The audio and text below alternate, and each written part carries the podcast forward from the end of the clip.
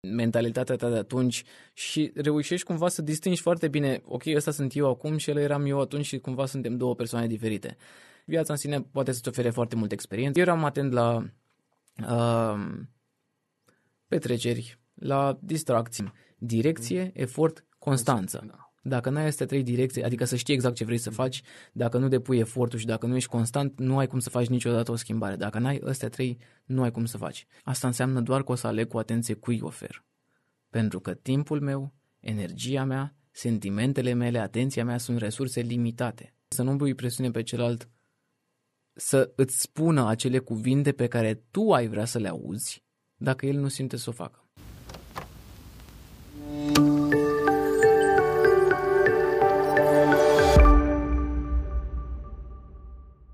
Te salut și mă bucur mult că ne urmărești în cadrul podcastului Dublu Sens la un episod pe care îl aștept de aproape o lună. Este un episod pe care l-am programat din timp și mă bucur mult că am ocazia să stau alături de un om care a creat o comunitate de dezvoltare personală și emoțională în România nu doar pentru 2, 3, 5 persoane, ci la momentul ăsta numără aproape 200, dacă nu chiar mai mult, nu? De 200 de mii uh, de oameni. Da, 200 de mii de oameni, undeva acolo. E, e uimitor și mă bucur tare, Cristian Stan, că suntem la masa de podcast și că am avut ocazia să te urmăresc și aseară la evenimentul organizat de Amicus Craiova, uh, chiar la, la Hotelul Royal și a fost uh, o bucurie uh, că te-am urmărit și aseară, am avut o discuție și acum înainte de podcast, deci am avut un podcast înainte de podcast da, da, exact. și avem și unul, unul filmat. Și eu îți mulțumesc foarte mult că ne-ai invitat și ne bucurăm foarte mult să, să fim aici. Uh, chiar mi-a părut rău că n-am înregistrat conversația de până acum, că mi-a plăcut foarte mult. Uh, acum simt și presiune pentru conversația care urmează, înseamnă că trebuie să dăm și mai mult. Îți mulțumesc mult pentru invitație și da, pe evenimentul de aseară chiar a fost unul special pentru noi. Uh, imediat cum s-a terminat evenimentul, eu mi-am sunat părinții, Dianța și-a sunat, și-a sunat părinții și le-am povestit de cât de bine ne-am simțit și cât de frumos am fost primiți și pe calea asta le și mulțumim celor de la Amicus Craiova pentru implicarea de care au dat dovadă și pentru bunătatea cu care ne-au primit. Foarte, foarte fain că eu sunt, uh, discutam înainte, ți-am zis că sunt legat afectiv da. de Amicus, chiar dacă nu mai sunt parte din structură, dar pur și simplu faptul că am fost atâția ani implicat, pentru mine e un lucru extraordinar și m-am bucurat mult că au luat legătura cu tine și implicit am avut eu de câștigat întâlnindu-te pentru că te, te urmăresc de câțiva ani în Instagram în mod special. Nu știu dacă ți-a spus Alice în momentul Așa. în care vorbeam. Ea mi-a scris când mă pregăteam pentru examen. Ok. Și mi-a, mi-a lăsat mesaj că uite noi suntem Amicus Craiova, că dorim să uh, organizăm un eveniment și am vrea să te invităm pe tine să vorbești. Uh, M-au lăsat să, să aleg tema, toate cele, am acceptat cu singura rugăminte să fie după examen, pentru că n-aș fi putut să, să fiu implicat uh, până în examen. Și au zis că da, sigur, alege tu data, am ales data împreună. Și cred că înainte cu două săptămâni, ceva de genul, să am examenul, mi-au scris că, uite, noi vrem să rezervăm camera asta la hotel. Uh, este în regulă pentru tine? Și am zis, pe ce facem la hotel? Și a zis, pe uh, evenimentul e în Craiova. Și ăla a fost prima dată, primul moment în care eu am realizat că evenimentul va fi fizic. Eu credeam că o să fie pe Zoom. Ah, ok. Ah, Cred că va fi online, te obișnuit da, cu da, perioada da, asta de mă pandemie. să fie online și când am auzit că o să fie fizic, m-am bucurat atât de tare pentru că îmi place mult mai mult să să am legătura asta directă cu oamenii, exact cum vorbim și noi. Dacă am fi ținut acum podcastul pe Zoom, nu cred că ar fi avut uh, nicio legătură cu ce, cu ce se întâmplă în momentul ăsta, pentru că nu poți să simți energia omului. Și când am auzit că o să fie în Craiova, am zis, oh, de-abia aștept, hai să ne facem bagajele. Eram atât de entuziasmat, știam că trebuie doar să mai dau examenul și gata, prima dată, cu prima ocazie plecând la Craiova. Și e și aproape, că acum tu locuiești în Pitești. Da. Cei da. care te urmăresc știu treaba Două asta, ore, nu? cred că am făcut cu mașina, grosomodă. Mm-hmm.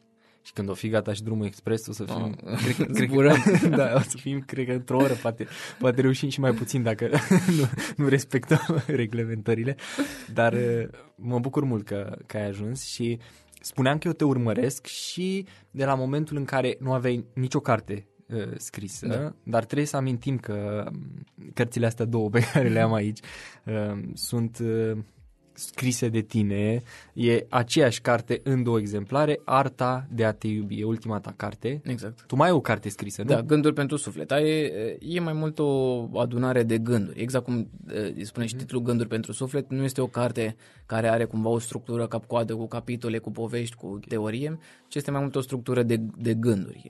Eu consider că asta este cartea pe care am scris-o, iar celelalte sunt cumva produse auxiliare care pot să îmbine experiența ta de a te iubi, să o completeze într-un fel sau altul. Cum ar fi calendarul, agenda, sunt lucruri pe care le folosești pentru a încerca să pui în practică ceea ce scrie în uh, cartea Arta de a te iubi. Încep cartea asta cu o secvență. Spui că erai în camera ta în București, așa rețin Da, eu, da? da, Deci da, nu da, Pitești, da, în da, da. București. Ai mers la fereastră, te-ai uitat spre cer, te-ai uitat la stele și ai zis așa, ai zis, Doamne, îți mulțumesc pentru tot ceea ce mi-ai dat până acum. Exact, Fie bine, fie rău. exact. pentru tot ceea ce mi-ai oferit. Și ai zis că de la momentul ăla tu ai realizat, tu, tu ai, ai, ți-ai dat seama de fapt de multe lucruri. Ce s-a întâmplat la momentul respectiv și unde te-a condus? Uh, da, aceea a fost, m- cred, uh, eu o numesc a doua mea naștere, renaștere, nu știu Ok, cum să-i spun. ok. Uh, A fost o revelație care mi-a schimbat viața odată pentru totdeauna. Pentru că nu știu dacă ai avut vreodată senzația aceea când te gândești la tine în trecut și cumva nu poți să-ți dai seama exact de ce gândeai așa, care era cumva m, mentalitatea ta de atunci și reușești cumva să distingi foarte bine, ok, ăsta sunt eu acum și el eram eu atunci și cumva suntem două persoane diferite. Eu așa simt. Când uh, citesc mesajele vechi pe care le mai scriam atunci. ceva de, cam Da. da. ceva de genul. Așa a fost pentru mine momentul acela. Uh, o să dau puțin povestea înapoi ca să Ok. okay. las pe urmăritorii noștri să înțeleagă de unde vine acest mesaj sau de unde a venit acest episod. În momentul în care eu am intrat la facultatea de drept uh, de la București, uh, eram cum să exprim mai bine asta? Eram puțin diferit de cum sunt acum. În sensul că uh, activitățile mele de zi cu zi, obiceiurile mele, felul în care gândeam, e- era uh, dus către un, o altă arie a vieții în sine. Pentru că viața în sine poate să-ți ofere foarte multe experiențe și exact cum vorbeam și noi înainte, contează foarte mult unde dorești tu să-ți direcționezi atenția. Eu eram atent la uh, petreceri, la distracții, la experiențe uh, care să țină cumva de... Uh, cred că are asta de distracție. Cred care că îți asta. lovește uh, dopamina. ha? Exact, exact. Mm, Eram într-o zonă în care îmi plăcea foarte mult să mă expun. Îmi doream ca lumea să mă vadă, ca lumea să conștientizeze că sunt acolo, ca Mhm. să simt că sunt privit. Pentru că asta cumva mă făcea pe mine să simt că contez. Cred că asta... Că ești valid, că ești exact, important, Exact, nu? exact. Când eram într-un grup, voiam să fiu un acel grup. Acel Da, grup da. de oameni care este privit, care e... Highlight. Exact, exact. Da, da. Și eu cumva pe asta am construisem identitatea până în momentul de față. Venind dintr-un oraș destul de micuț, cum e Piteștiul, mă rog, 170 de mii cred că suntem în momentul ăsta, dar nu pot să compar, de exemplu, cu Bucureștiul. Când veneam dintr-un oraș destul de micuț, într-un oraș uh, în care toată lumea te știe, în care cumva te saluți cu, cu, cu toți, pentru că te știi, ba, ai fost în generală cu ei, ba, în liceu, ba, ba aveți prieteni comuni. Uh, toată lumea are cumva aceeași imagine despre tine, toată lumea te cunoaște într-un fel sau altul și oamenii pun etichete. Mm, El e asta, asta și asta și asta. Și eu, uh, până la 20 de ani, când am fost în Pitești, am încercat foarte mult să-mi construiesc identitatea, încât să știu că uh, este în primul rând așa cum ar uh, aprecia-o ceilalți. Adică să știu că vin dintr-un punct în care pot să fiu validat, confirmat și lumea să aibă o impresie bună despre mine și uh-huh. să fiu respectat, dar în același timp îmi construisem identitatea după cum știam că ar trebui să fie construită încât să ajung la lucrurile astea. Adică nu, nu construiam după ce simțeam eu că trebuie, ci sim- construiam după ce uh, credeam că ar aprecia alții la mine. Fie că e vorba de felul în care mă îmbrăcam, locurile pe care le m, vizitam, cafenelele în care mergeam, uh, grupul de prieteni cu care ieșeam, mașinile cu care mă plimbam, fel de fel de lucruri care credeam eu că ar fi apreciate și care erau apreciate în, în orașul nostru. Când am ajuns la București, lucrurile s-au schimbat. Mm. Nimeni nu te mai cunoaște, nimeni nu mai știe cine Un ești. oraș nou și imens, așa, exact, o junglă. Exact. Da. Și oamenii au mult mai multe repere. Nu mai ești apreciat doar după lucrurile astea, ci ești apreciat după N lucruri, mult mai multe lucruri. În momentul ăla, eu cred că am intrat într-o fază de reconstrucție. Pentru că am ajuns la o facultate nouă, la, într-un mediu în care cunoșteam oameni noi, un mediu nou cu totul, uh, în care cumva vedeai o altă parte a vieții și am început să mă reconstruiesc, să zic așa. A trebuit din nou să-mi reconstruiesc relațiile, din nou să fiu revalidat, din nou să văd care sunt lucrurile care sunt apreciate în orașul respectiv și am început din nou să-mi uh, reiau anumite re, sau să-mi regăsesc anumite repere care să-mi aduc aceeași, același sentiment de siguranță pe care l-aveam în Pitești. El pierduse un pic în exact. tranziția asta. Exact, probabil. exact. Mhm. Și am început să fac asta. Și cumva ajunsesem să balansez toate lucrurile astea. Să zic, ok, am cam aceeași imagine pe care o aveam și la Pitești, sunt ok, sunt același cristian, mă simt bine în momentul ăsta. Uh, dar s-a întâmplat un lucru pe care eu nu-l mai făcusem până atunci. Uh, s-a întâmplat să, să mă îndrăgostesc de o colegă de la facultate, care era în aceeași generație cu mine, lucru care nu se mai întâmplase până în momentul de față, până în momentul ăla. Nu te mai îndrăgostisei? Nu mă mai îndrăgostisem, uh, cred, în același mod. Îmi okay. plăceau anumite colege, în general, da. în liceu, însă era mai mult o distracție, era mai mult o joacă. Uh, era mai mult o vânătoare, să zic așa, pentru mine. Okay. Însă în momentul în care am ajuns la facultate, a venit acel moment în care îmi doream să fiu cu acea persoană și nu doar pentru o seară sau două, o lună și să mă plictisesc, ci îmi doream să fiu cu acea persoană mai mult timp. Adică aveai gânduri serioase. Exact, aveam da. gânduri serioase și um, aici am început să descoper lucruri noi la mine, pe care nu le știam. Faptul că pot să devin gelos, faptul că nu știu să-mi exprim iubirea, sentimentele, faptul că nu știu să comunic, faptul că pot să devin uh, impulsiv în momentul în care uh, ceva nu-mi place. Și Uh, nu știam lucrurile astea la mine. Începusem cumva din nou să prind același, același, Ce vârstă același balans. atunci? 21 de ani. Eram 20. la, Mhm. la facultate în anul întâi. 20 de ani, 21 de ani, undeva pe acolo, nu mai Ok. știu exact. Uh, și aia cred că a fost, uh, acela a fost momentul în care eu mi-am dat seama că de fapt nu știu atât de multe lucruri despre mine Da. și sunt uh, uh, fundația mea e atât de șubredă, încât într-un mic tremur eu pot să mă dărâm foarte ușor. Lucru pe care viața a încercat să mi-l ofere. Era o lecție pe care viața a încercat să mă învețe. Însă nu realizam chestia asta pentru că nu știam conceptul ăsta de a învăța de la viață. Uh, am încercat totuși să pot să balansez lucrurile astea și am încercat să fac anumite schimbări pe care eu din nou credeam că trebuie să le fac, încât să pot să simt același sentiment de siguranță. Aveam nevoie să simt constant sentimentul ăsta de siguranță, dar validat din exterior. Aveam nevoie să simt că cei din jurul meu mă văd așa cum ar trebui să mă vadă, încât eu să mă simt singur. Te apreciază și ești un om pentru Exact. ei valid, în Exact. ochii lor cel puțin. Exact, exact. Mhm. Lucrurile au început să se schimbe, dramatic, în momentul în care am auzit pentru prima dată următoarea frază. Tu nu ești persoana care, care credeam că ar putea să mă facă pe mine fericită. Și nu cred că putem să mai continuăm această relație. În momentul ăla tot universul meu a fost dat peste cap. Pentru că, având în vedere că nici măcar nu știam cam cine mai sunt în momentul ăla, auzeam că nu sunt nici acea persoană care putea să o facă fericită pe persoana pe care eu o voiam în viața mea, alături de mine. Ok. Și atunci mi-am pus pentru prima dată întrebarea. Dar cine trebuie să devin încât ea să fie fericită alături de mine, încât să nu mă părăsească, încât să fiu și eu fericit la rândul meu să simt în continuare același sentiment de siguranță.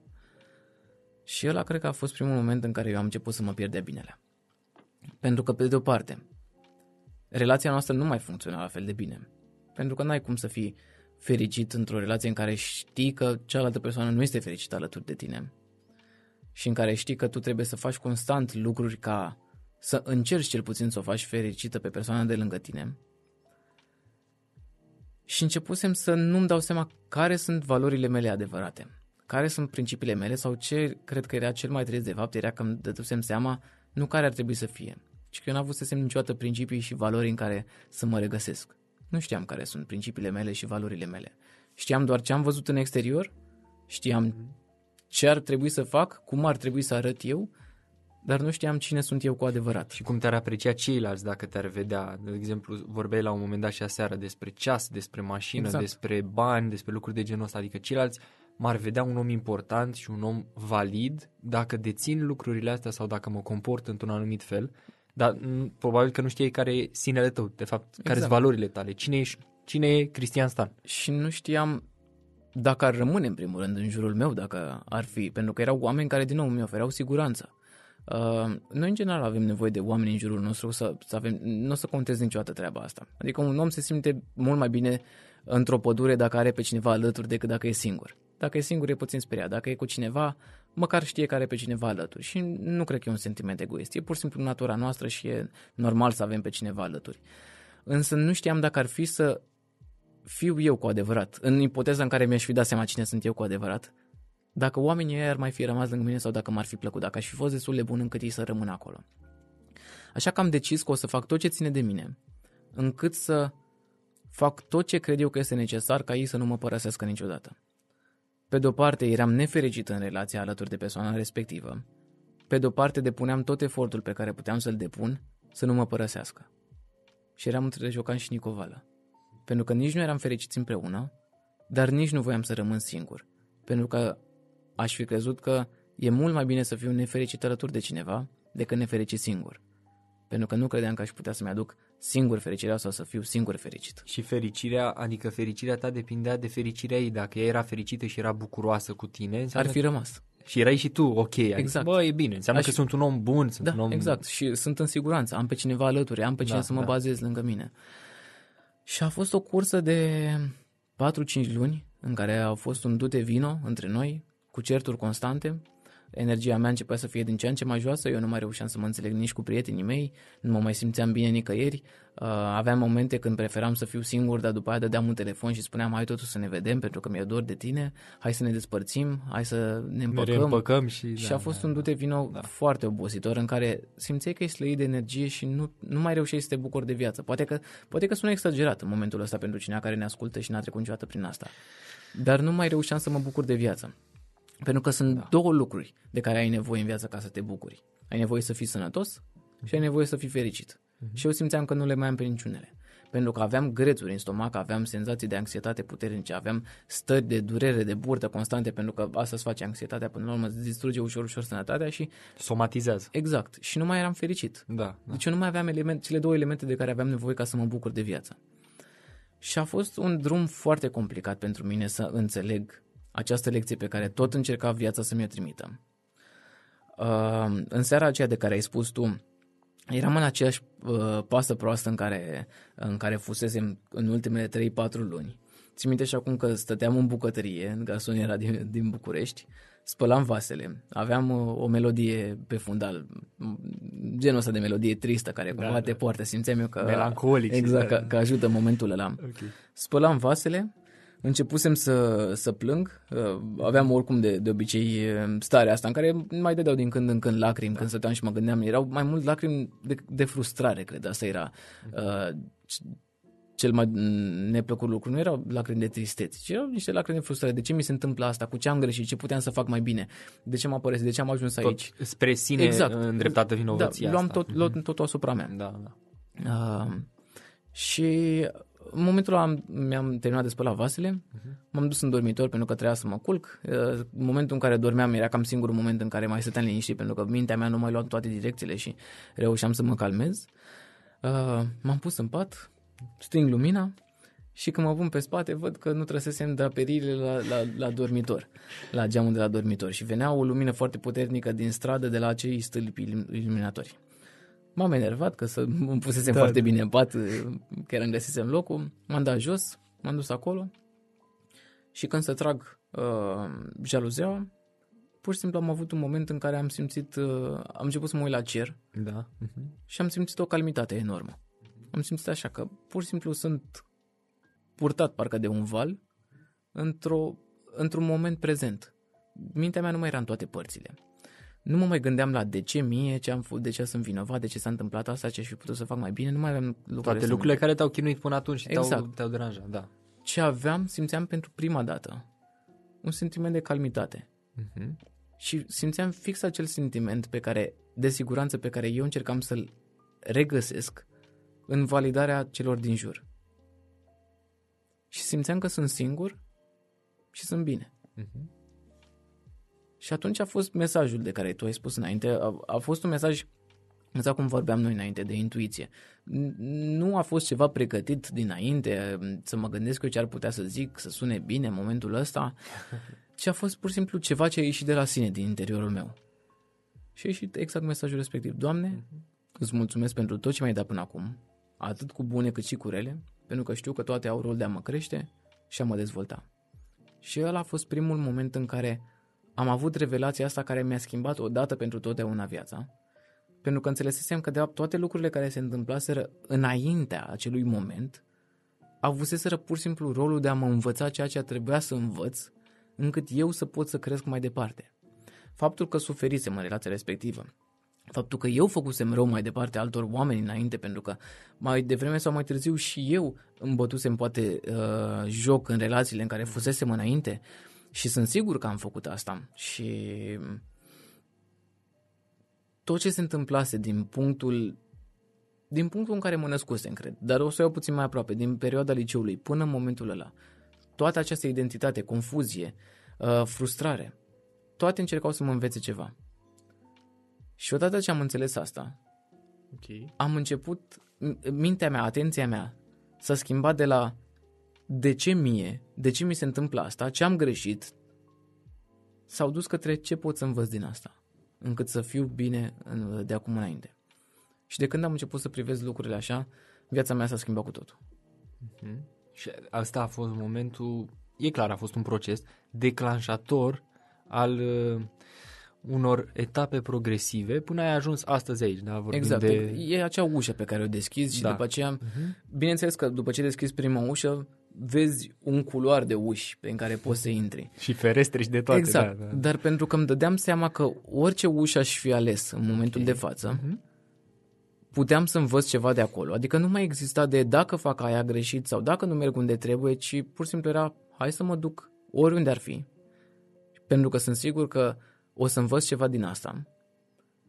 Simțeam odată pentru totdeauna acel sentiment de siguranță în interiorul meu, pe care până atunci îl căpătasem doar într-un mod artificial prin prezența anumitor persoane în viața mea. Ceilalți. Grup. Exact, prin validarea pe care o primam. Acum simțeam, poate o să sune ciudat, dar simțeam pentru prima dată că Dumnezeu nu e undeva sus deasupra mea și mă da. veghează, da. uh-huh. ci Dumnezeu e aici în interiorul meu. Uh-huh și el e acel prieten din pădure de care îți povesteam da, da. înainte cu care mă plimb. Și chiar dacă sunt singur, de fapt sunt acolo cu, cu o, e, o prezență. Cu tine. E o prezență, e da. Că unii îl numesc Dumnezeu, unii îl numesc, uh, nu știu, univers, mm-hmm. natură, energie, spune cum vrei.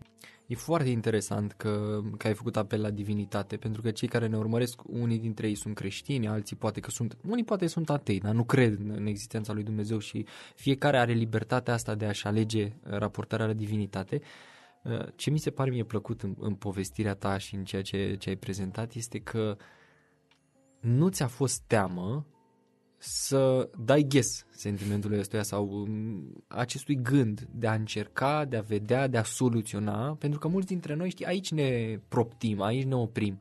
Îți dai seama că ceva nu e bine, dar spui, da totuși, da lasă, da să mai încerc și, și rămâi acolo. Și ce mă, la ce mă duce cu gândul este în tot procesul ăsta de dezvoltare care a început din acest punct. Ai pierdut prieteni? Um, nu știu dacă am pierdut neapărat prieteni, pentru că era un grup limitat oricum de oameni okay. care erau cu adevărat prietenii mei, care în continuare sunt în viața mea. Uh, noi, de exemplu, când plecăm de aici, am scos să urmeze să mergem la București da. și de la București o să mergem la Bușteni, unde ne vedem cu tot grupul nostru de prieteni care sunt atunci, erau și atunci în viața mea, pentru că urmează să-mi serbez ziua de naștere care a fost acum o lună, dar pe care nu mi-am făcut-o că am avut examenul și mi-o serbesc o lună mai târziu. Mulți dar sunt, ani frumoși. Doamne ajută, mulțumesc mult. Sunt, este același grup de prieteni, uh-huh. doar că am înțeles cu adevărat că ei sunt prietenii mei.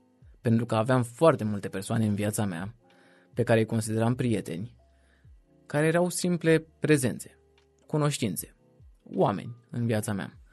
Uh, așa că nu pot să zic că i-am pierdut, pur și simplu n-am mai investit timp, emoții, uh, atenție, energie în acele relații, pentru că îmi dădeam seama că nu mai fac parte din cine sunt eu cu adevărat. Îmi dădeam seama că dacă eu îmi doresc să urmez acest drum pe care eu simțeam că îl găsesc, nu mi le oferise cineva sau pur și simplu eu am decis că bă, ăsta e drumul meu de acum înainte și astea sunt principiile și valorile în care eu vreau să cred Pentru că, atenție, nu, eu în momentul în care am început activitatea asta online, trecuse deja o perioadă de 6, 7, 8, 9 luni de la momentul T, T0, de când mm-hmm. a fost acel moment de la balcon. Revelația. Exact, de la revelație. În T1 au fost 8-9 luni de dezvoltare personală, de transformare căutări, emoțională, da, căutări. Da, da, da. Însă eu nu eram acea persoană uh, care avea acele valori despre care vorbeam mediul online. Valori precum loialitate, respect, încredere, iubire de sine. Și de foarte multe ori mă simțeam ca un impostor. Pentru că îmi spuneam, cum îmi permit eu să vorbesc despre niște lucruri pe care eu nu le stăpânesc? Eu în momentul ăla ce făceam de fapt? În momentul ăla pur și simplu îmi reaminteam constant și îmi reafirmam constant cine vreau eu să devin.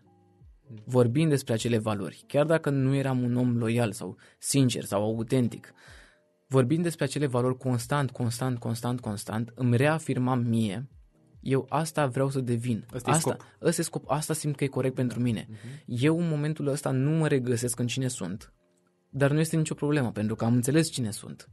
Cu toate că, cu toate că nu mă regăsesc în cine sunt, uh-huh. măcar știu cine sunt și exact ca un GPS. Tu poți să-ți alegi locația la care vrei să ajungi, poți să-ți alegi, mă duc la Pitești, dar dacă tu nu știi unde ești în momentul de față, tu nu ai cum să faci drumul până acolo. Nu se actualizează nimic. Pentru Corect. că tu trebuie să știi unde ești în momentul de da. față. Eu eram un om care nu era loial, eram un om care nu mă respectam, eram un om care nu aveam principii și valori puternice, etice, eram un om care nu respecta cuvântul pe care și-l dădea și nu era nicio problemă în chestia asta. Cel puțin nu era nicio problemă dacă înțelegeam pentru prima dată că eram așa. Dar era o foarte mare problemă dacă rămâneam acolo. Hm. Pentru că eu simțeam că nu mă regăsesc în asta.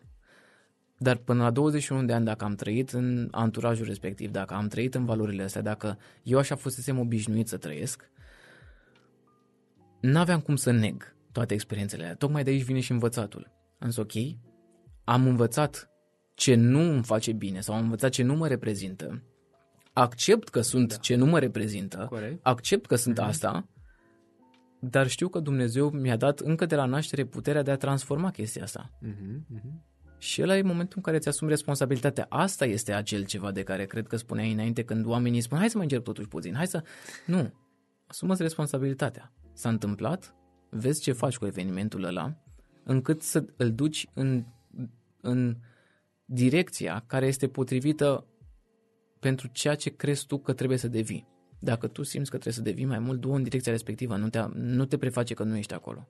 Din negație ai ajuns la afirmație, adică din a ști ce nu vrei, pentru că am, poate exact. că ai exact. fost în diferite relații, în diferite contexte, anturaje, cum spuneai, spui, nu, nu, nu, nu vreau chestia asta, nu, nu vreau asta, vreau exact, altceva. Exact. Și atunci mă duc spre zona afirmativă a, a vieții. Tu trebuie să știi că o să fie momente în care o să cazi.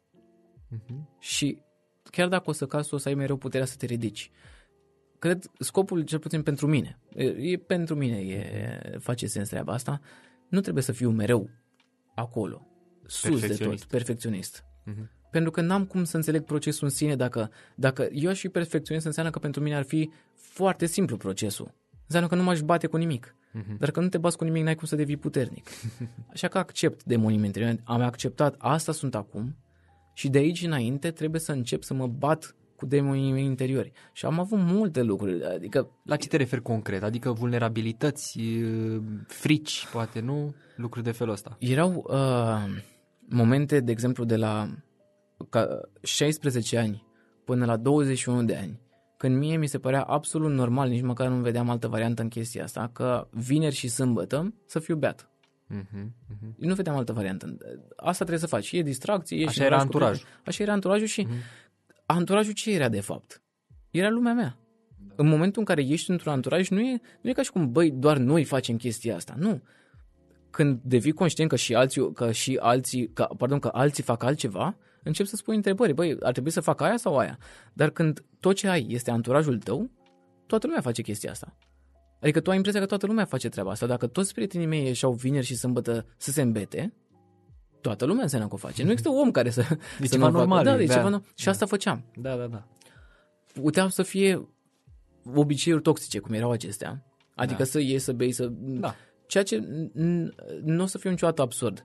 Dacă există o ziua de naștere a cuiva și, eu știu, uh, vrem să ne distrăm. Tu te referi la un exces. Exact, adică exact. excesul în, în lucruri uh, Și devenise, toxice. era normalitatea pentru Da. mine. Mhm. Era normalitatea în momentul în care ceva e normal pentru tine, e foarte greu să-l schimbi. Mhm. Pentru că nu crezi că trebuie să faci altceva. Când ceva, când, dacă ție îți spune cineva că nu este sănătos să bei apă, tu să spui, cum să nu fie sănătos? să bei? E normal că e sănătos. Toată lumea bea, eu... Exact, exact. Da, da, da. Așa era pentru mine. Cum, dar ce crezi că e? e vreo, lasă că mă refac mâine, ce sunt? Am Da. 20 de ani, dacă nu le fac acum, atunci când? Da, da. Și erau chestiile astea, dar totul pleca de la obiceiurile astea toxice până la mentalitatea toxică, care nu-mi făcea bine. E ușor să te bazi cu, mie mi se pare ușor cel puțin să te bazi cu vicile. Adică să renunți la băutură excesivă, la fumatul excesiv, la distracție excesivă, la toate lucrurile astea. Mi se pare ușor să o faci odată ce ai înțeles mentalitatea care stă în spatele acestui proces. Până atunci e greu. Până atunci e greu, pentru că tu încerci să renunți la efect, dar uiți de cauză. De cau- În momentul în care faci această tranziție, pleci de la cine ești acum și mergi spre cine îți dorești să fii, de fapt ce faci? Îți transformi identitatea. Te duci într-o direcție în care tu devii altcineva. Sinele vechi moare. Exact. Tocmai de asta uh, spun că sunt altă persoană față de, de, Cine de ce era? eram înainte. Mhm, mhm. Și nu spun, mamă, cât de mult m-am schimbat, nu mă mai regăsesc. Nu, sunt foarte conștient cine eram atunci, apreciez, nu regret nimic din ce s-a întâmplat atunci, pentru că dacă aș regreta asta, aș nega toate experiențele respective. Odată ce regreți, negi toate experiențele negative, le-am acceptat, dar pur și simplu am conștientizat că pot să devin orici, oricând altcineva.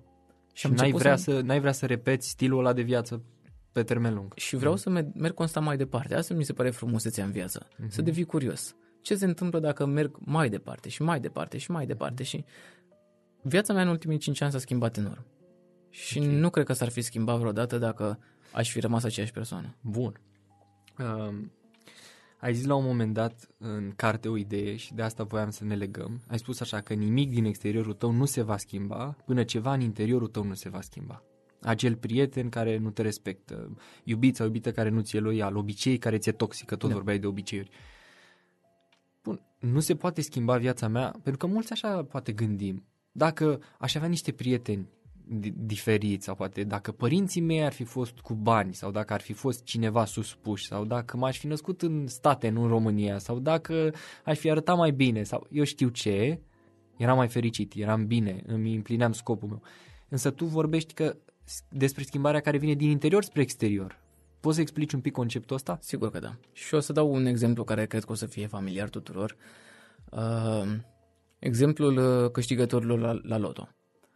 Uh, a fost un studiu făcut care arată că undeva la 95% din câștigătorii la loto.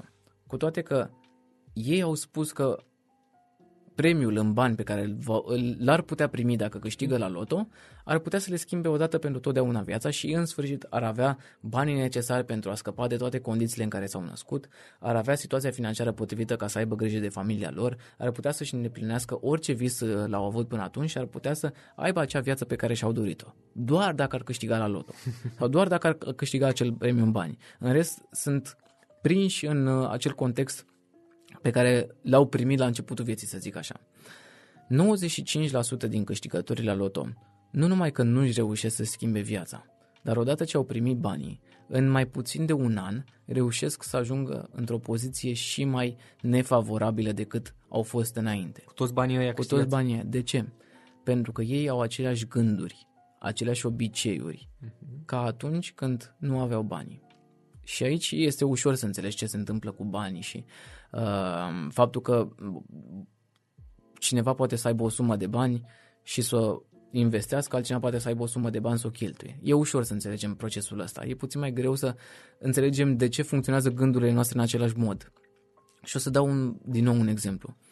În momentul în care, uh, ca ai spus înainte, dacă aș avea alți prieteni sau dacă aș avea alți părinți sau... Hai să luăm exemplu cu prietenii. Dacă ai avea alți prieteni, cu siguranță că viața ta ar fi diferită. Cu siguranță că viața ta ar fi diferită. Dar ca să ajungi să ai alți prieteni, tu trebuie să ai alte gânduri care să te facă să-ți alegi altfel prietenii. Alte decizii, alte Alte obiceiuri. decizii, alte obiceiuri. Prietenii respectivi nu ajung în jurul tău pentru că acolo uh, sunt fixați în pământ în jurul tău, ci tu te alături lor. Noi mereu ne Atragi ce ești. Exact, noi mereu ne alăturăm oamenilor care ne seamănă. Da. Tocmai de asta se spune, și o să folosesc din nou un, un termen uh, uh, financiar, sper să... Mi se pare mult mai ușor Ok. să explic asta. Uh, dacă vrei să devii milionar, înconjoară-te de milionari. Și de ce, de ce spun asta? Nu pentru că milionarii încep să arunce cu bani în tine și hai ia și tu niște bani să fii și tu milionar. Ca noi, Nu. Ci pentru că le vezi obiceiurile, le vezi stilul de viață, le vezi rutina, vezi modul în care ei iau decizii și tu poți să preiei lucrurile astea. Și odată ce înveți lucrurile respective, înveți ce obiceiuri are un om, înveți ce, ce gânduri are, ce fel de decizia, tu începi să fii inspirat poate sau începi să faci aceleași lucruri. Pentru că mereu genul ăsta de viață lasă, lasă pași în urmă. Dacă vrei o viață mai bună, e ușor. Toată lumea spune uh, ce trebuie să faci ca să slăbești, de exemplu. Trebuie să mergi la sală, trebuie să mănânci sănătos, trebuie să ai dietă, la la la la. De ce nu slăbesc oamenii, de fapt? Pentru că nu au mentalitatea care să le permită să facă toată această rutină. Nu au rutina necesară ca să facă chestia asta. Odată ce îți schimbi mentalitatea, poți să schimbi deciziile. În momentul în care schimbi deciziile, îți schimbi acțiunile. Și când schimbi acțiunile, schimbi rezultatele pe care Schimbi le ai. viața. Schimbi viața. Da, e, e, e fain cum, cum ai pus... uh, Ai o gândire matematică și progresivă, Da. adică tu vezi lucrurile uh, de la cauză la efect, nu, nu de la efect la cauză și mi se pare interesant lucrul ăsta și mi-ar plăcea să discutăm despre metafora tricoului. Ok. Vorbești în carte despre treaba asta, despre tricou. Când, uh, da. Când tu, apropo de prieteni, dar asta cred că se, se aplică la relații cu sex opus, asta se aplică foarte mult la tot felul de, de amiciții. Um, cauți un tricou și ai zis că vrei un tricou negru, dar tu nu știi atât. măsura, nu știi nimic altceva. Da. Adică dacă îți vine, vrei slim fit, vrei regular, vrei loose fit sau ce altceva. Bun, cum e cu treaba asta? Adică ți s-a întâmplat și ție bănuiesc în experiența ta, nu? Adică vrei un tricou negru. Cred că asta se întâmplă de cele mai multe ori când uh, oamenii încep să uh, aibă interacțiuni din ce, în ce, mai, din ce în ce mai multe la început. Cred că la 17, 18, 19, 20 de ani undeva în jurul acestei vârste începem să avem experiențe pe care nu le-am avut până atunci. Dacă până la șap- 17 ani părinții aveau un control, de exemplu, mai mare asupra programului tău, asupra prietenilor tăi, de la 17-18 ani încolo încep să ai acea li- libertate sau încep să te rupi de, Ok. de cuibul în care ai crescut până atunci. Iar în momentul ăla, ți se deschid foarte multe opțiuni în fața ta și începi să experimentezi din toate. Cum este, de exemplu, din nou, revenind la beție, Uh-huh. prima beție. Tu nu știi exact ce o să se întâmple când o să bei alcool, nu știi care, este o, care o să fie experiența și poate ai un entuziasm sau o curiozitate. Prietenii te atrag, zic, bă, hai să Exact. vezi că zic eu cum e. E și, frumos, da, nu da, știu da, cum. da, da. Dar ai o curiozitate, nu știu exact ce o să se întâmple. Și încep poate și bei din 3-4 sticle deodată, care sunt diferite. Tu nu știi exact ce o să se întâmple. Mhm. Însă a doua zi tu vezi că ți-e rău. Tu vezi că ai vomitat. Și deja știi ce poate nu ar trebui să faci. Ok. Și așa este și cu acea metaforă a tricoului. În general, intrăm în foarte multe experiențe și cu toate că ne putem rezuma aici la prietenie, amiciții și relații interumane, cred că putem să ne rezumăm, uh, p- p- cred că putem să extindem uh, această metaforă la orice fel de conștientizare a sinelui. Pentru că noi avem constant această abilitate de a relaționa nu doar cu uh, persoane, ci cu viața în sine, prin diverse experiențe pe care le avem. Mergi la munte singur, te duci în parc, vezi un film singur și relaționezi cu, cu Îți vezi toate reacțiile, experiențele Cum... și ai o interacțiune. Ce este interacțiunea? Este o reacție interioară, este o interacțiune, reacție interioară, o reacție pe care, sau o, o, uh, o acțiune pe care o are interiorul tău Mm? cu experiențele, interio- cu experiențele exterioare. Exterioare, da. Și atunci tu poți să începi să cunoști din ce în ce mai multe lucruri. Cunoscând din ce în ce mai multe lucruri, având din ce în ce mai multe experiențe, tu îți cam dai seama ce fel de tricou vrei, ce fel de tricou ne- ai nevoie. Mie îmi place mai mult tenisul, nu fotbalul. Mie îmi place mai mult să merg la munte, nu la mare. Mie îmi place mai mult să citesc beletristică, nu dezvoltare personală. Și îți dai seama din ce în ce mai mult ce îți place. Sunt introvertit, extrovertit, Exact, comunic așa exact, sau așa. Exact, exact, Mhm, exact. mhm. Bineînțeles că stilul se poate schimba. Poate vrei un tricou alb data viitoare sau poate vrei un tricou sau poate pur și simplu vrei să încerci altceva. Nu este nicio problemă. Însă, ce cred că trebuie să facem de-a lungul vieții noastre și uh, încurajez foarte mult asta, să avem foarte multe experiențe. Uite, de exemplu, cum ai fost tu la Amicus.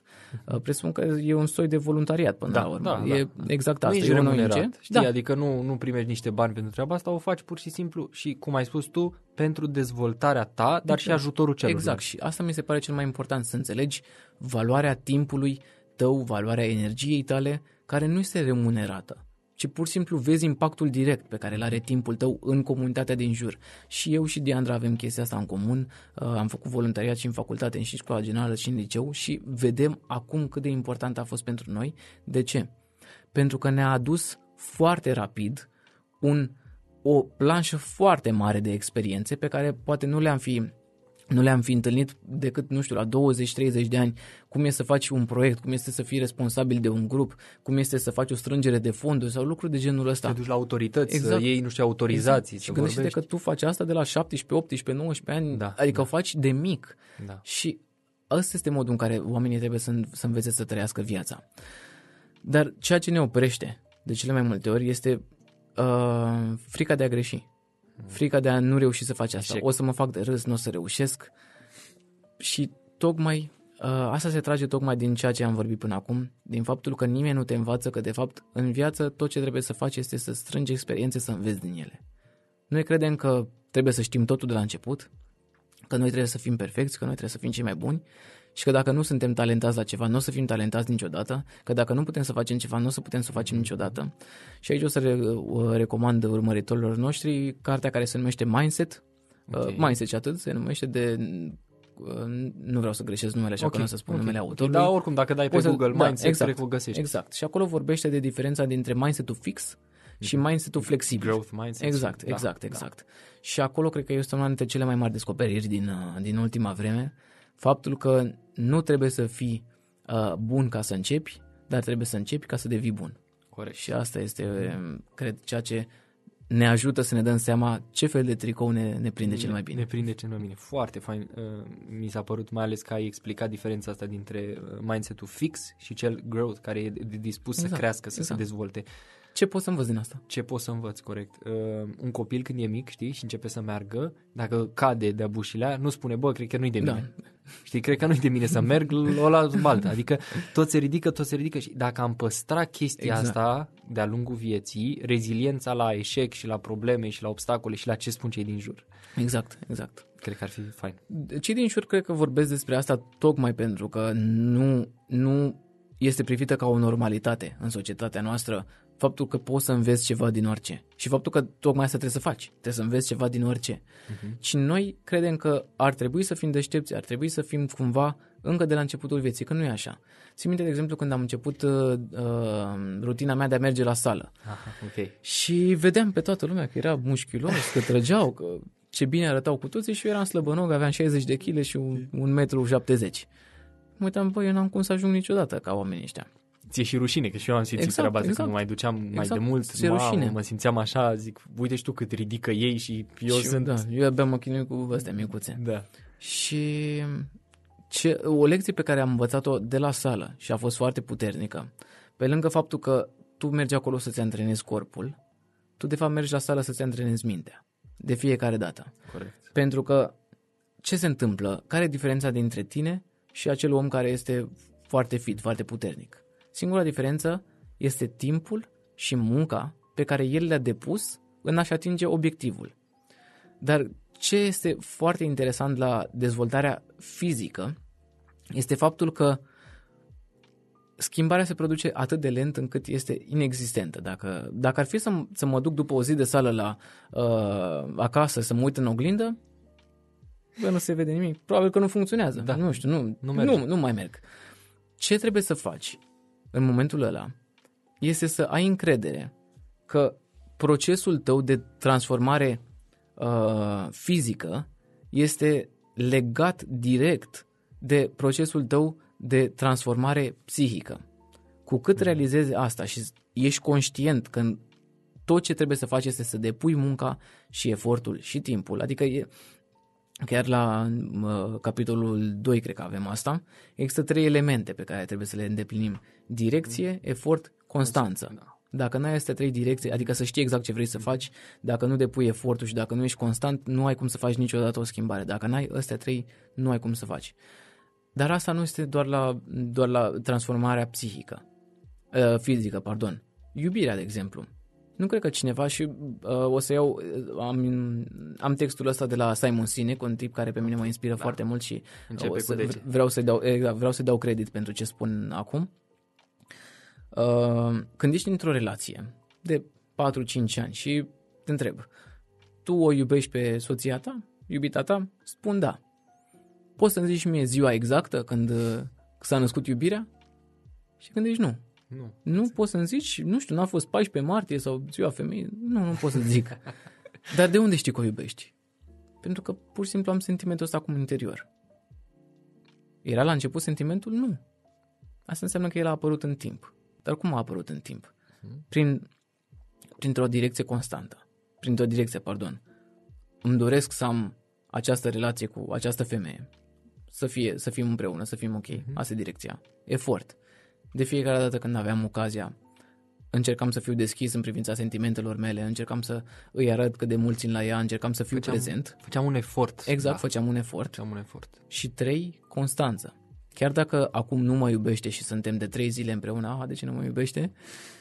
Sunt sigur că dacă o să respect aceste trei elemente și o să fiu, aceste două elemente și o să fiu și constant în același timp, adică o să fac atât de mult timp cât este necesar, vom ajunge inevitabil la sentimentul acela de iubire. Bineînțeles, dacă există chimie, dacă... Adică sunt mai Desigur, mult. desigur. Dar Asta trebuie e să- calea. Exact, dar Asta asta, e e calea. Asta e, și e, este o cale normală în absolut tot. Cum cresc florile, cum se dezvoltă ploile, cum se fac clădirile.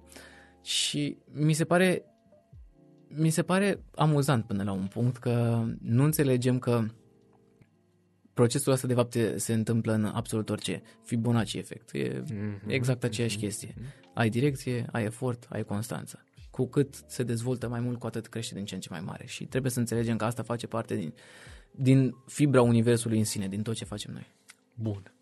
Uh, Aș vrea să, aș vrea să tranzităm uh, discuția spre zona relațiilor. Ok. Um, tu vorbești despre relația cu tine, da? Și spui așa că mai întâi trebuie să te iubești pe tine ca să poți să iubești partenerul. Și aici intervine o chestiune pe care cred că mulți o gândim sau o vedem așa și spunem asta nu înseamnă egoism, adică a face din mine o prioritate, a face din mine până la urmă un fel de uh, centru, da, egolatria a, tut- a existenței, eu să mă fac pe mine fericit, păi uh, dragostea este despre a dărui, nu despre a primi. Dragostea este despre celălalt, nu despre mine. Bun, uh, aș fi curios, uh, poate ai primit mesaje de genul ăsta, spuneai tu mai devreme că e unul dintre lucrurile mai greu de înțeles de, de urmăritori. Cum putem să găsim acel echilibru fin între ceea ce înseamnă uh, a te iubi pe tine însuși, ceea ce înseamnă egoismul, ceea ce înseamnă dragostea? Ok. Uh, o să încerc să rezum asta cât de mult pot, ca să o fac cât de simplu se poate. Perfect. Deci mi un pix. Ok. Eu pot să dau cam. Corect. Mersi. Nu ai cum să oferi ceva ce nu ai. Mhm. Niciodată. Niciodată. Dar o să facem discuția puțin mai lungă, că îmi place. ok. Dar e bine că avem un start. Da. În momentul în care uh, creștem, ni se spune următorul lucru. Respectă ca să fii respectat. Uh, salută ca să fii salutat. Iubește ca să fii iubit. Nu cred că nu cred că sunt singurul care, căruia i s-a spus că dacă nu respecti, nu o să fii niciodată respectat. Face parte din cei șapte ani de acasă. E baza. Însă nici nu cred că sunt singurul care a respectat vreodată pe cineva și n-a fost respectat înapoi. Mhm. Nu cred că sunt singurul care a fost loial și n-a primit loialitate înapoi. Nu cred că sunt singurul care am fost cum se cade și oamenii nu au fost cum se cade cu mine. Nu. Deci regula asta nu merge. Nu, corect. Pentru că sunt atât de mulți oameni dezamăgiți. Însă cred că putem să întoarcem procesul ăsta și să ajungem la rezultatul dorit. Mă respect pe mine suficient de mult încât să dau voie în viața mea doar oamenilor care mă respectă. Sunt atât de loial față de mine însumi, încât nu pot să permit în viața mea oamenilor care nu sunt loiali față de mine și față de ei însuși. Mă iubesc pe mine atât de mult încât înțeleg ce înseamnă adevărata iubire, încât nu o să dau voie cuiva în viața mea care mă iubește într-un mod egoist sau nu mă iubește și doar profită de ceea ce pot eu să ofer. Asta nu înseamnă că sunt că nu sunt dispus să ofer. Asta înseamnă doar că o să aleg cu atenție cui ofer. Pentru că timpul meu, energia mea, sentimentele mele, atenția mea sunt resurse limitate. Nimeni nu poate să mi le mai dea înapoi. Odată ce am investit sentimente în tine, nu e ca și cum poți să ți le cer înapoi. Așa că în loc să-mi investesc aceste resurse, timp, energie, sentimente, atenție, în oricine vine în viața mea, sperând cumva că o să le primesc înapoi, o să le investesc în mine prima dată pentru a înțelege cum se simt cu adevărat. E ca și cum ți-ai lua un tort. Și prima dată gustul din el să vezi dacă e bun, ca să știi dacă îl oferi mai departe, sau să știi că dacă îți oferă cineva un tort, cum ar trebui să, să guste încât să fie tortul despre care vorbim. De exemplu, mie îmi place, eu vreau tiramisu, dar eu nu știu cum, a, cum arată tiramisu, cum, ce gustare, ce gustare. Sau... tu mie poți să-mi dai un lava kick. Da. Ăsta e tiramisu, te rog el și tu să te aștepți la mine să-ți dau, să dau tiramisu înapoi. Păi eu îți dau tot un avechic. Eu nu știu ce, ce e tiramisu. Cu toate că tu vrei tot un tiramisu înapoi. Eu am nevoie prima dată să gust eu din prăjitură, să mi-o fac singur, să văd cum arată. Și asta nu înseamnă uh, să mă izolez în casă, să nu mă văd cu nimeni, să nu. La fel, cu aceleași experiențe, cum am zis, cu teoria, uh, cu metafora tricoului. Mă duc și experimentez. Dar trebuie să am constant în minte faptul că trebuie să ajung într-un punct în care să nu ajung unde eram eu să-mi iau validarea constant de la alții încât eu să simt că sunt suficient de bun. Și trebuie să ajung într-un punct în care să înțeleg pe cont propriu de ce sunt destul de bun? Sau de ce merit anumite lucruri? Sau pentru că trebuie să, trebuie să și înțelegem, trebuie să simțim cu adevărat că câteodată merităm lucruri, că, avem, că merităm să avem oameni buni în viața noastră, că merităm lucrurile astea. Și ca să pot să fac asta trebuie să-mi dau voie să am un proces cu mine însumi, să-mi dau voie să îmi depășesc frici, să-mi dau voie să-mi descoper pasiuni, să-mi dau voie să lucrez la mentalul meu, la fizicul meu, la, la, la mm-hmm. sufletul meu până la urmă. Am nevoie să-mi dau voie să fac lucrurile astea, ca tocmai atunci când vreau să intru într-o relație, să fiu sigur că dacă vin eu și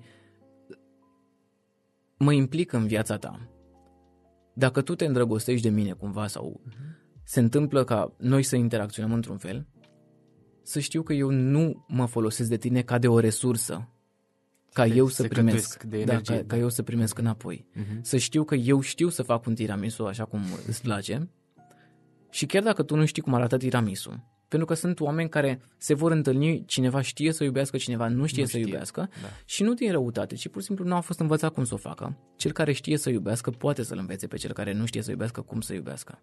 Prin exemplu, eu mereu, de exemplu, i-am spus Diandrei că este foarte răbdătoare cu mine și că eu am învățat de la ea ce înseamnă cu adevărat să oferi, fără să, să ai sentimentul ăsta că trage cineva de tine să primești înapoi. În momentul în care ai puterea să faci asta în viața ta, tu poți să oferi cu adevărat iubire. Dar dacă tu nu poți să faci asta pentru tine, tu o să intri în viața cuiva, o să maschezi sentimentele tale într-o iluzie a iubirii, o să faci tot ce ai văzut în filmele și romanele de dragoste, că trebuie făcut da. încât celălalt să se simtă iubit, sperând că în cele din urmă tu o să fii iubit înapoi și o să simți ce înseamnă iubirea. Dar dăm voie să te întreb ceva. Uh, se spune, am, am uh, auzit de foarte multe ori ideea respectivă, că timp tu nu o să te iubești, uh, nici alții nu o să te iubească, sau dacă tu nu te iubești, te, te-ar iubi alții. Și am primit o contră foarte bună și mi-a plăcut foarte mult că um, să nu mai încurajăm oamenii să, să gândească așa, pentru că dacă tu te iubești, nu are legătură cu fapt, nu are legătură sau nu condiționează dacă te iubește altcineva sau nu. Okay. Și este perfect real. Uh-huh. Eu pot să te iubesc pe tine chiar dacă tu nu te iubești pe tine. Da. Se întâmplă constant, nu da, ai nicio da. problemă. Doar că probabil e puțin mai scăzută statistica, adică probabilitatea poate e un pic mai mică pentru că tu nu arăți respect față de tine și atunci nici mie nu-mi transmiți că cred că există alte persoane care tocmai vin ca niște apărători și zic o să ah, vin și okay. o să te... O să Sindromul te salvatorului. Exact, exact. Uh-huh. Însă, ceea ce... Adică nu neg cu nimic ideea asta, sunt perfect da, de da, acord da, da. cu ea. Însă ce nu o să se întâmple niciodată este că tu, cel care nu te iubești, tu nu o să-mi recunoști mie niciodată iubirea. Pentru că tu nu o să știi la ce să te uiți.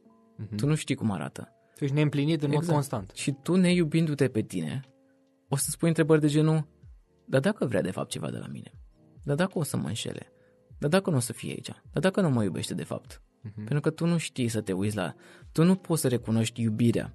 Pentru că dacă tu n-ai văzut-o niciodată și tu n-ai simțit-o niciodată, tu nu ai cum să simți iubirea oricât de mult aș purta eu. Ești străin de asta. Tocmai de asta o persoană care te iubește cu adevărat o să vină în viața ta și o să aibă același comportament cum au părinții cu copilul, exact cum ai spus tu înainte.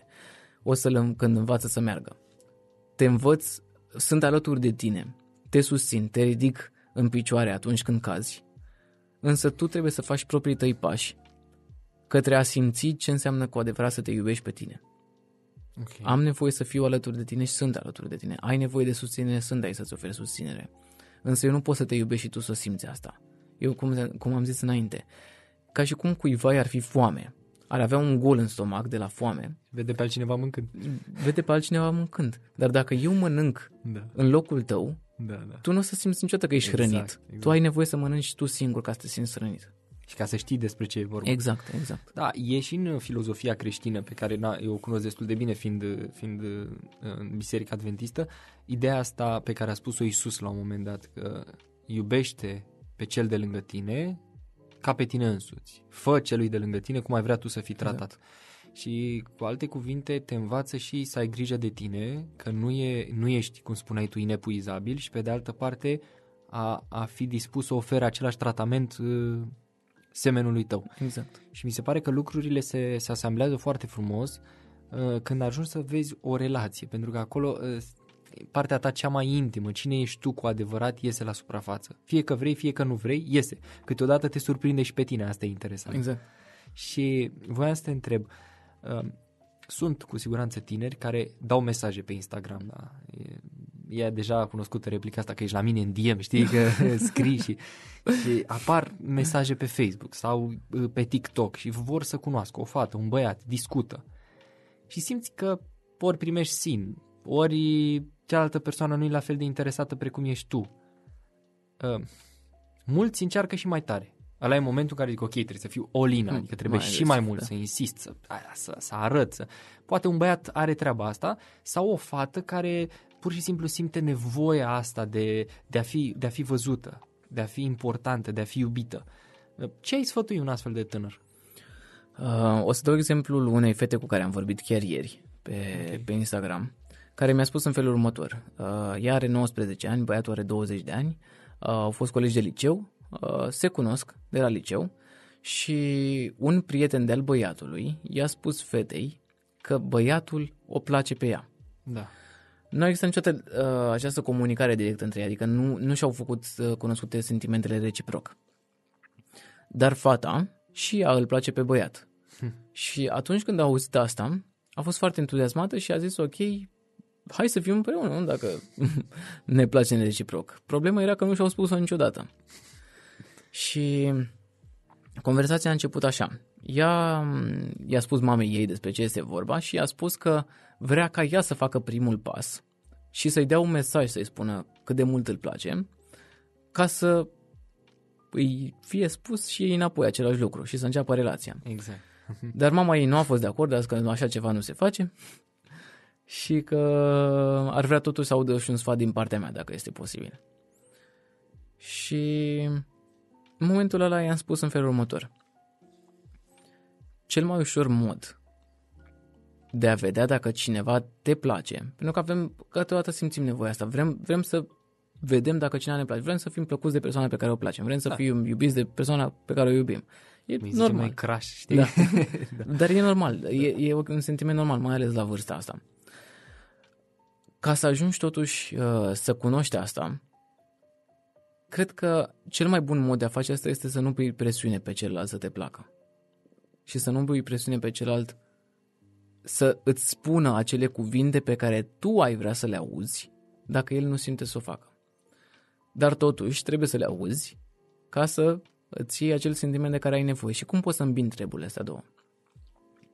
Cel mai ușor mod prin care poți să ajungi să beneficiezi de aceste lucruri fără să devii agresiv și fără să uh, te duci într-o zonă în care îl forțezi pe celălalt să spună acel ceva doar de dragul de a scăpa de insistențele tale, Da. este să creezi un sentiment de siguranță și confort între voi doi, în care amândoi să aveți lejeritatea de a ajunge să spuneți ceea ce vreți să spuneți, De a comunica deschis. de a comunica deschis. Mhm. Asta înseamnă să reușești să începi relația fără acest scop ascuns. Tu, tu îți dorești asta, place acea persoană, Mhm. Dar nu trebuie să vezi în persoana respectivă doar asta. Dacă tu nu mă placi înapoi, gata, te-am șters de pe lista mea de cunoscuți, Da, da, da. X. Tu trebuie să vezi în cealaltă persoană mai mult decât vreau să mă placă înapoi. Ci trebuie să ajungi într-un punct în care să zici, băi, mie îmi place persoana asta și m-aș bucura să pot să uh, am ocazia să o cunosc, de exemplu. Mhm. Să-mi dau voie să o cunosc sau să-mi dea voie să o cunosc sau să interacționăm puțin mai mult. Comunicăm deschis, onest despre Exact. cine suntem noi. Și singurul mod în care poți să faci asta este să e, creezi o legătură de prietenie cu persoana Mhm. respectivă. Eu cu Diana, de exemplu, așa am început relația. Noi Ați am fost, amici. Am fost amici. Ea era anul întâi la facultate, eu eram anul 3, eram în aceeași asociație studențească Mhm. și am fost amici.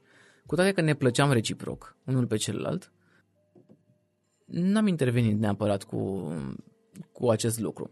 Și ne-am dat voie să cochetăm cel puțin cu ideea fiecare, fiecare, fie, fiecare în mintea fiecăruia, Mhm, mhm. dar ne-am dat voie să ne cunoaștem unul pe celălalt. Partea bună când se întâmplă asta este că poți să-ți dai seama dacă ești sau nu compatibil cu cealaltă persoană.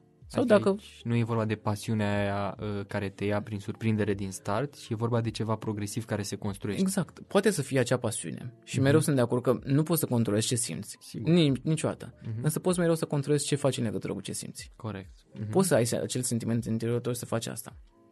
Pe de altă parte, o să existe persoane care o să spună dar dacă nu o să vrea să vorbească cu mine? și atunci cred că este ușor de înțeles ce trebuie să faci, este doar greu de acceptat. Dacă persoana respectivă nici măcar nu vrea să vorbească cu tine, este clar că acolo nu poate să existe ceva mai mult decât ceea ce a fost la început, un simplu DM.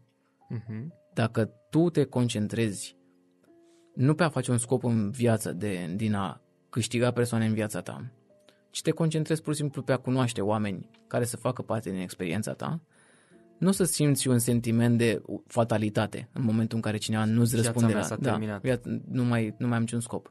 Și o să zici pur și simplu, ok, nu era făcut să fie. Și reușești să mergi mai departe. Tocmai de asta este important să reușești să te concentrezi pe ceea ce reprezintă viața ta per total. E, e, știu că e, e ușor de spus, că lumea să zică, e, e, e ușor să spui asta, e mai greu să faci. Sau, cum se mai spune de obicei, uh, uh, ușor cu practica, mai greu cu, nu, ușor cu teoria, mai greu cu practica. Sunt Da. absolut sigur de chestia asta. Dar tocmai de asta te duci și faci școala de șoferi înainte să te urci în mașină. Mhm. Ai nevoie de teorie puțin, ca să știi ce trebuie să aplici în practică. 100%, 100%.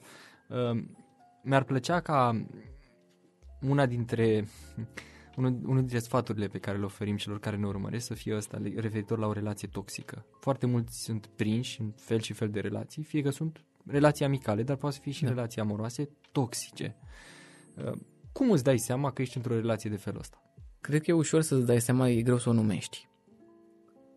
E ușor să-ți dai seama că tu nu te simți împlinit sau bine în pielea ta în jurul unei persoane. Ceea ce este greu să-ți dai seama este dacă este sau nu vina ta. Pentru că foarte mulți dintre noi ajungem în situația asta în care ne simțim inconfortabil în jurul, într-o relație, să zic așa, însă credem că este vina noastră. Vina noastră pentru cum reacționează cealaltă persoană. Pentru că în, în toate relațiile toxice, noi încercăm să mulțumim cealaltă persoană, pentru că credem că este vina noastră că nu reușim să o mulțumim. Fie că este vorba de relația cu părinții, relația de colegialitate sau relații profesionale, de la birou, cu șeful, cu colegii, cu... Noi credem că ceva din ce facem noi este greșit și că suntem certați sau uh, dojeniți pe bună dreptate și că merităm să ne simțim în felul ăsta pentru că este un fel de pedeapsă pe care o primim care vine din cauza comportamentului greșit pe care îl avem. Lucru care de cele mai multe ori este greșit. Însă nu reușim să vedem asta. Tocmai pentru că nu știm cum arată sau cum se simte să fim tratați mai bine cu același comportament pe care îl avem de o persoană care știe să ne trateze bine. O persoană care știe să iubească, dar nu se iubește pe sine, ă, știe să ofere iubire, știe să poarte grijă, știe să fie acolo pentru tine, dar nu are acel sentiment de, de, de iubire pentru sine, va rămâne într-o relație în care nu este tratat cum trebuie. Tocmai pentru că nu se tratează pe sine cum trebuie, nu are acel sentiment. Va accepta un tratament mizerabil. Exact. Urât, și va, va crede, că, va crede Mhm. că îl merită. Însă, acea persoană poate la fel de bine să fie într-o relație și să ofere același comportament, în același mod, unei persoane care știe să ofere înapoi. Să fie bilateral. Exact. Și în momentul în care se întâmplă asta, spune, oh, deci n-a fost vina mea Mhm. pentru cum am fost tratat până acum.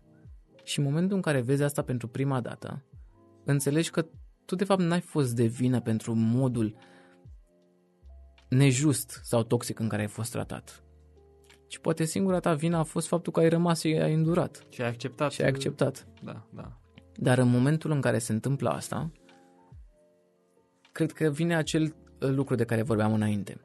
Cineva, altcineva, învață să te iubești și pe tine, pentru că îți arată că meriți puțin mai bine. Îți arată că meriți să fii tratat cu bunătate și cu, și cu dreptate. Și îți oferă acel comportament pe care tu îl meritai încă de la bun început. Însă pentru că tu n-ai știut că îl meriți, ai acceptat mai puțin decât, uh, decât uh, meritai de fapt. Cu alte cuvinte, dacă tu oferi dragoste, tu oferi iubire, vorbim despre o relație da, amoroasă, cu siguranță că e foarte normal ca să vină și din partea Exact. cealaltă și cum e și numele podcastului nostru, dublu, Dublu sens. sens, Și da. îți povesteam la început de, de ideea asta, că noi avem fiecare sensul nostru și ne întâlnim, dar la mijloc poate nu suntem de acord cu toate, dar avem dorința asta de a merge într-o anumită direcție Exact. când te întâlnești la mijloc, fiecare vine cu ceea ce poate să pună pe masă, cu ceea Exact, ce poate exact, să, să exact. aducă în față. Da, mi se, pare, mi se pare foarte fain cum ai explicat și ai adus lucrurile la un, la un echilibru. Uh, vreau pe, pe final să facem două lucruri. Te rog. Vreau să-mi spui ce planuri ai tu mai departe, împreună cu, cu Diandra, Da. în comunitatea asta pe care ați creat-o, de 200.000 de urmăritori pe Instagram și uh, ceea ce faci și pe YouTube și am înțeles acum și pe TikTok, Da, nu? da. Că vă găsesc oameni. Surprinzător, comunitatea pe TikTok a ajuns să fie mai mare decât cea pe Instagram. Mi s-a părut chiar, chiar Cre- wow. crește da, da. imediat Crește, TikTok. da, da, da. Uh, noi ne dorim, prin activitatea pe care o facem, să reușim să punem la dispoziție celor din comunitate resurse de care ei să se poată folosi pentru a-și schimba viața, pentru a-și transforma viața exact cum am reușit și noi să o facem. Ok. Nu vrem să creăm uh, un loc unde ei să se simtă prinși sau dependenți de locul acela, ci vrem doar să le arătăm cum noi am făcut-o, ca ei să poată să o facă mai departe și dacă își doresc, după aia la rândul lor să rămână și să devină și ei poate mentori pentru alți membri care sunt în comunitate. Vrem să învățăm sau vrem să fim alături de oameni care nu au avut pe cineva alături. Pentru că de cele mai multe ori asta este, cred, ceea ce lipsește în viața unui om. Oamenii potriviți.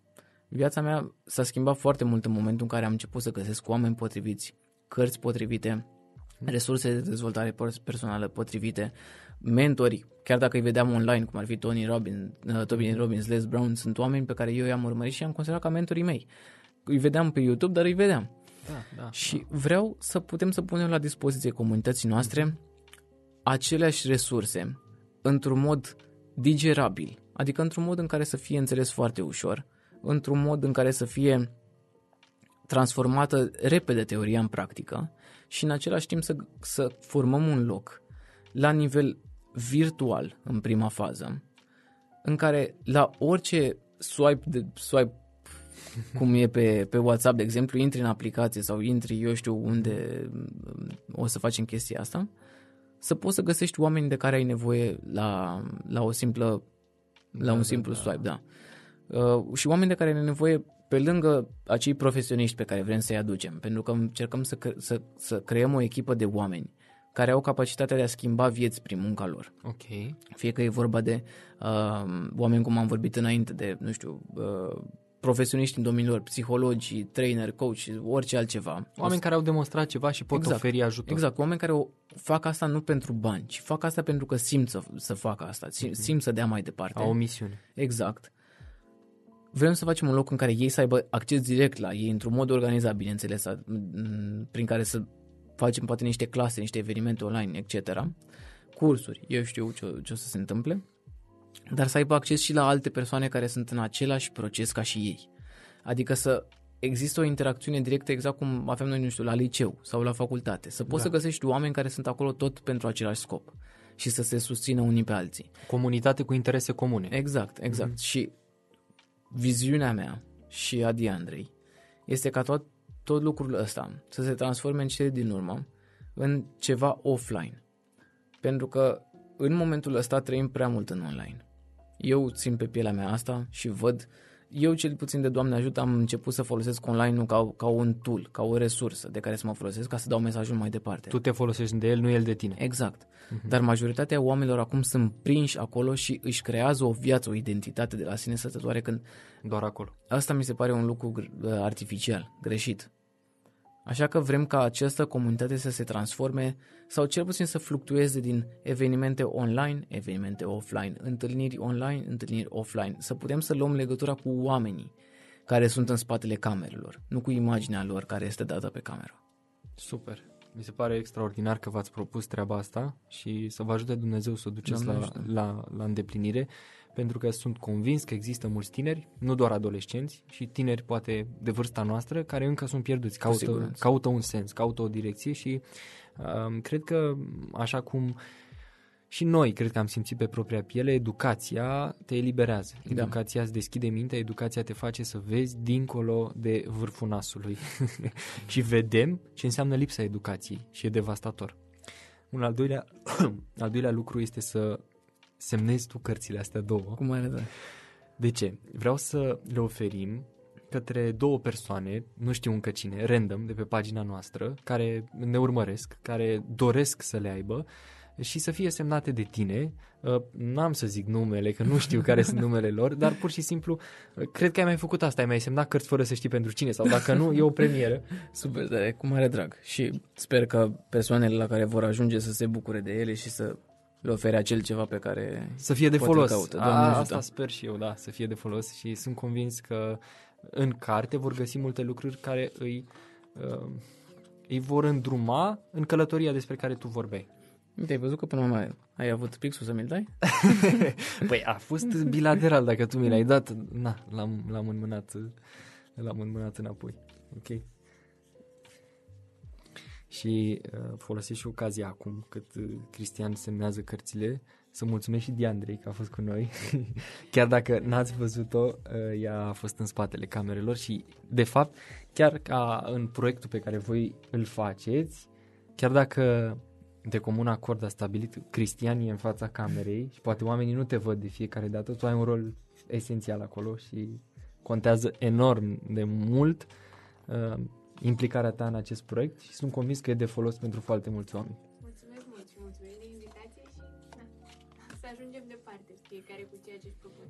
Așa să fie. De așa cele să mai fie. multe ori, cred că oamenii cei mai importanti sunt cei care nu se văd, de fapt. E- Exact, exact, exact. Um, Cu toate că o încurajăm constant să vină în fața camerei, a venit și la noi la podcasturi. Cele mai urmărite episoade sunt cele pe care le-am făcut cu ea, la noi la birou.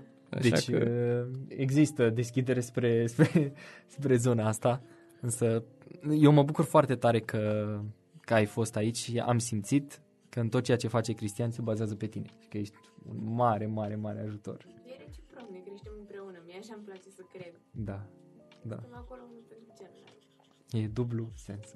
Exact. Da, mă bucur mult uh, că v-am cunoscut pe amândoi și um, dacă tot te-ai semnat și pe cărți și sunt convins că astea vor, vor ajunge la niște persoane cu adevărat interesate de dezvoltarea lor și de creștere. Noi avem un obicei la dublu sens, avem tabloul ăsta cu sigla noastră și lăsăm fiecare invitat la o semnătură aici. Serios? O... Da. Deci facem treaba asta ca să arătăm că noi credem în dialog și în dezvoltare și faptul că o discuție pe care noi am avut-o aici lasă o moștenire. Întâi pentru mine, pe mine mă clădește, pe Octavian sau cine, Mhm. cine este alături de noi uh, și în același timp pe cei care au urmărit. Și atunci moștenirea dialogului nostru e semnătura de aici. O să vezi acum, mi se pare Da, super da, tare da. ideea. Uite, oriunde, oriunde te simți tu confortabil pe tablou, doar un pic grijă cu el că e cam șubret, sper să nu cadă. Atât. Perfect. Super. Acum te avem, te avem în studio, te avem în studio cu noi uh, și cred că dialogul ăsta cu adevărat a, a dus lucrurile mai departe pentru cei care ne-au urmărit. Adică gândirea poate că s-a transformat din uh, fixed mindset în growth mindset, adică a crescut un pic. Doamne ajută și sunt sigur că fiecare episod pe care îl faci tu sau orice altă persoană care uh-huh. Uh, are dorința asta de a duce munca pe zi mai departe, e acea cărămidă, sau hai să zic mai bine altfel, e o metaforă care mie îmi place foarte mult, o știu de la Les Brown. Uh, el privește activitățile astea ca pe un fel de lacăt cu cifru. Știi, din acel lacăt Da, unde da, da, trebuie da. să pui un cifru și fiecare eveniment în sine, fiecare activitate de genul ăsta, fiecare episod de podcast, să zic așa, poate să reprezinte o nouă cifră uh, pe combinație de la lacăt, care în cele din urmă deschide uh, o nouă perspectivă sau deschide o nouă ușă, cum am vorbit la, la un moment dat. Și e foarte posibil ca cineva, în momentul ăsta sau peste un alt episod sau cândva, în momentul în care urmărește episodul ăsta, să se deschidă o nouă perspectivă, să, să clicuiască ceva acolo, să zică, Exact. da, cred că, cred că rezonează și ăla să fi fost elementul secret de care avea nevoie exact. ca să Exact. schimbe viața. Asta mi se pare extraordinar Da, da, în da. activitatea asta. Și interesant este că un tablou trebuie să fie complet, dar nu doar cu o singură semnătură, ci un tablou se completează cu semnături pe parcursul Exact, timpului exact. până ajungi la momentul la care, ok, e complet, știi? E, e tablou complet. După aia trebuie să-l măriți. Trebuie să- Asta vedem în timp și cum spunea Diandra să, să ne ajute Dumnezeu să dezvoltăm și îmi place mult proiectul vostru. Uh, mai am un singur lucru la final. Sigur. Diandra, ia acolo un hanorac. Dacă poți să mi-l, mi-l dai tu. Uite, uh, Ce eu nu tare știu, nu știu ce măsură porți tu. E un M. Acum, uh, ăsta l-am avut și ăsta mie îmi vine bine. Sper că suntem, că mie mi se pare că suntem cam de Ce aceeași... suntem pe acolo? Da. Uh, Dacă nu, va fi, știi cum, uh, cum se poartă acum, oversized. Adică e... E, Oricum mergem la munte acum. este un, uh, un hanorac personalizat cu sigla uh, podcastului nostru Dublu Sens și sper să-ți fie de folos. E super tare, îți mulțumesc mult. Deci Cum- a fost o... Dacă, dacă nu, îl ia, îl ia Diandra, dar mie, mie, mie, mie îmi plac foarte mult hanoracele și celor care, uh, cel puțin de-a lungul timpului le-am oferit, mi-au zis că le plac și că sunt foarte comode. Acum sper să-ți fie comod, sper să-ți fie plăcut. Uh, Dacă aveam și, unul, aveam și noi unul cu MM, trebuia să zic. Atunci făceam schimb ca la fotbal. sunt convins că o să, că o să avem ocazii și că o să ne, o să ne mai întâlnim. Cu mare drag, dacă ai vreodată drum prin Pitești, mi-ar plăcea mult să putem să facem schimb de roluri, atunci să încep să pun și eu întrebări. Perfect, perfect. E, Să dăm și noi cadou. e, e o invitație. Știți cum e? E și iubire de sine, dar e și iubire de altă. și atunci e, mie îmi place foarte mult schimbul ăsta, e, bilateralitatea în tot ceea ce fac și Exact. cu cea mai mare plăcere când voi avea ocazia să fiu în Pitești, o să fiți primii care știți. Mulțumim mult de tot și chiar apreciez foarte mult gestul. cu, cu mult drag. M-am bucurat mult că și voi ați fost cu noi. Deci nu sunteți ignorați în tot acest peisaj. Noi ne-am simțit bine și cred că ați, ați văzut și voi asta. Uh, Suntem deschiși la dialog, unul cu celălalt, dar și cu voi. Așa că lăsați-ne întrebările voastre, sugestii, comentarii, orice. Uh, Că sunteți sau nu sunteți de acord cu ceea ce am vorbit. Nu contează. Important este că faceți parte din dialog. Până data viitoare, să trăiți cu sens.